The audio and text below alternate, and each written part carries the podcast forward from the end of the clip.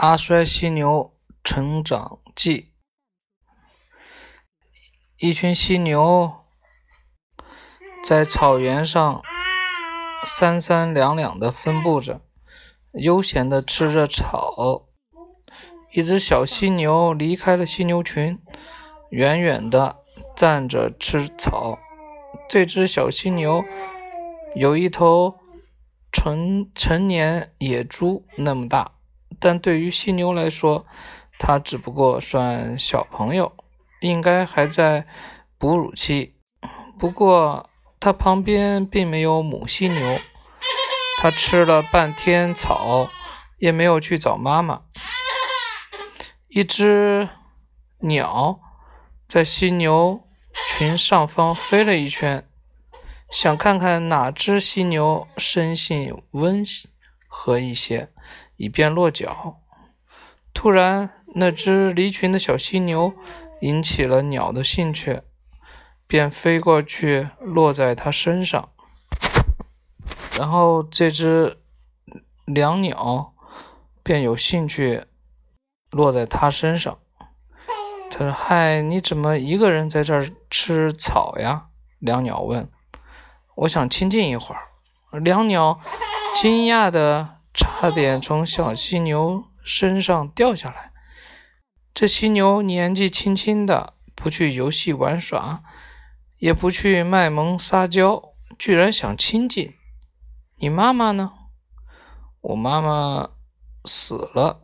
小犀牛伤心地说：“他觉得没有必要必要对一只小鸟撒谎。”两鸟继续和小犀牛聊天。这才知道，他妈妈被猎人割去了脚，疼痛而死。他现在连一个亲人也没有了。两鸟觉得这小犀牛很可怜，便经常飞过来，落在它身上，陪它聊天，顺便整理自己的羽毛。交了两鸟这个朋友，小犀牛心情好多了。他又开始在草原上跑来跑去的玩耍了。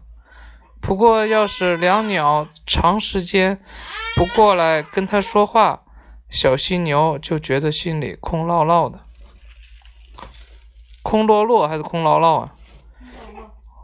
一天中午，天气太热，小犀牛找了一块地势低洼的地方躺下来。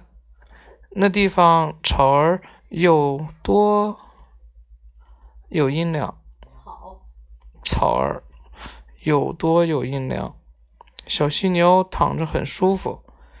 你不能躺在这儿。从远处飞来的两鸟冲它大叫：“为什么呀？”小犀牛问。两鸟干嘛大惊小怪呀？这地方地势低。你看不到远处的危险，小犀牛一惊，赶紧站起来。他发现远处一头狮子正向这边靠近呢，好险！他吓得赶紧跑进犀牛群寻求保护。草原里有群讨厌的猎狗，它们专猎杀猎杀虚弱的动物。和动物幼崽，他们也垂涎小犀牛，但小犀牛腿很粗，皮很厚，粗腿很粗，腿很粗，皮又厚，他们伤害了不少小犀牛。他们伤害不了小犀牛，不是伤害不少。后来，他们便开始追逐小犀牛，希望小犀牛。中途摔倒，这样他们就可以冲上去咬住小犀牛的脖子。但猎狗的计谋很难得逞，经常他们一开始靠近，两鸟就发出警告，并引导小犀牛跑向安全的地方。附近还住着野猪妈妈一家，野猪妈妈带着一群小野猪。以为那块草原就是他们的家里，一旦有其他动物靠近，野猪妈妈就哼哼的怒吼。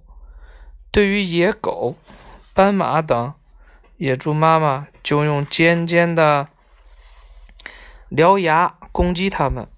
对于大象和犀牛，野猪妈妈却一点办法也没有，因为对方的牙比野猪妈妈的牙还可怕。后来，野猪妈妈便把怒气撒到小犀牛身上，撒到小犀牛身上。小犀牛还没长出脚，个头也比它大不了多少。于是，野猪妈妈便天天追打小犀牛。小犀牛的腿被野猪妈妈戳的青一块紫一块。后来，小犀牛一见到野猪妈妈就吓得逃跑，就像老鼠见了猫似的。嗯，有时半夜梦到野猪妈妈，它也会吓醒过来。嗯，他们的追逐渐渐变成了草原上的一出喜剧，动物们都站在旁边看热闹，还大声喝彩。那只两鸟没有喝彩，它只是默默地看着。一天，小犀牛正在舔伤口，两鸟飞到它身上，不过并没有安慰它。作为朋友，你为什么不帮帮我？小犀牛很委屈，也有些怨恨这个朋友。哈，我这么小的个儿，能帮你什么呢？两鸟笑道：“可是你总该安慰安慰我吧？”小犀牛委屈的眼泪都快流出来了。“安慰你？难道你是个弱者吗？”两鸟逼问。“弱者？”我……小犀牛觉得这个词用在自己身上不太合适。他现在个头已经很大了。至少比野猪妈妈大许多，可是野猪妈妈的獠牙太厉害了。小犀牛辩解道：“那野猪妈妈给你造成致命伤害了吗？”这倒没有，不过如果我逃得慢，就有可能啊。那你干嘛要逃呢？很明显，野猪妈妈要攻击我呀！小犀牛觉得两鸟的话真是奇怪，他感觉两鸟有些冷血，自己怎么会结交这样一个朋友啊？那你害怕攻击？那你去沙漠里生活吧。两鸟说完就飞走了，有些气愤的样子。小犀牛留在原地发愣。两鸟为什么会发火呢？我的话难道没有道理？自己难道就这样一辈子逃下去吗？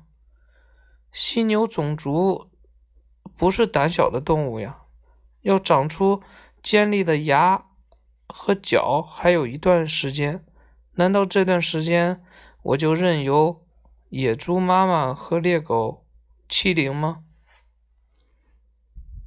哼哼，你这个小窝囊废，还不给我赶紧滚远点儿！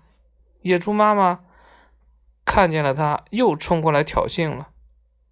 小犀牛尽管心里有些发慌，但他坚持站在那儿没动。野猪见小犀牛没有躲闪，有些意外，但没有停下来。决心要给这个犀牛中的败类更大的伤害。快要靠近时，小犀牛也开始跑动，冲向野猪妈妈。就在野猪的尖角刺中小犀牛的腿之前，小犀牛早已甩动自己笨重的脑袋。将野猪妈妈撞到一边，野猪妈妈倒在一边，惊恐万分。接着又见小犀牛向自己走来，举起沉重的蹄子，野猪妈妈吓得赶紧爬起来跑开了，一瘸一拐的。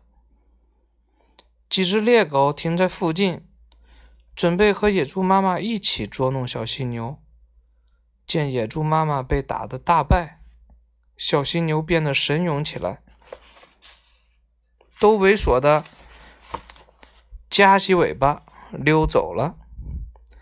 小犀牛终于找回了自信，它在草原上肆意的奔跑，兴奋的大喊大叫：“啊，我终于打败他们了！两鸟朋友，你快来看看呀！”旁边的角马和狮子也开始对它另眼相看了。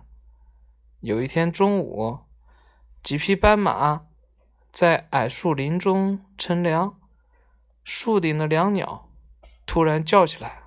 小心，狮子来了！狮子从北方来偷袭了。斑马们一听，马上跳起来，慌忙向南逃去。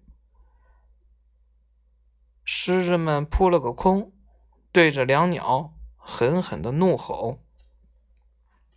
两鸟没有理睬狮子，而是飞到小犀牛身上，开始整理羽毛。我看你对其他动物也很友好，真的只是把我当朋友吗？当然了，我可以帮助他们，但我从来不在他们身上整理羽毛。小犀牛很感动，可是你见多识广，给了我许多帮助，我却什么也帮不了你呀。你帮了，你帮了，你的真诚。和厚道让我发现生活还是充满阳光的，还是很美好的。两鸟叽叽喳喳的说：“这个讲完了。”他说的什么意思？你听明白了吗？他面对你害怕的事情，不要退缩，对吧？嗯，我现在就可以。嗯，对不对？对你现在做的很棒。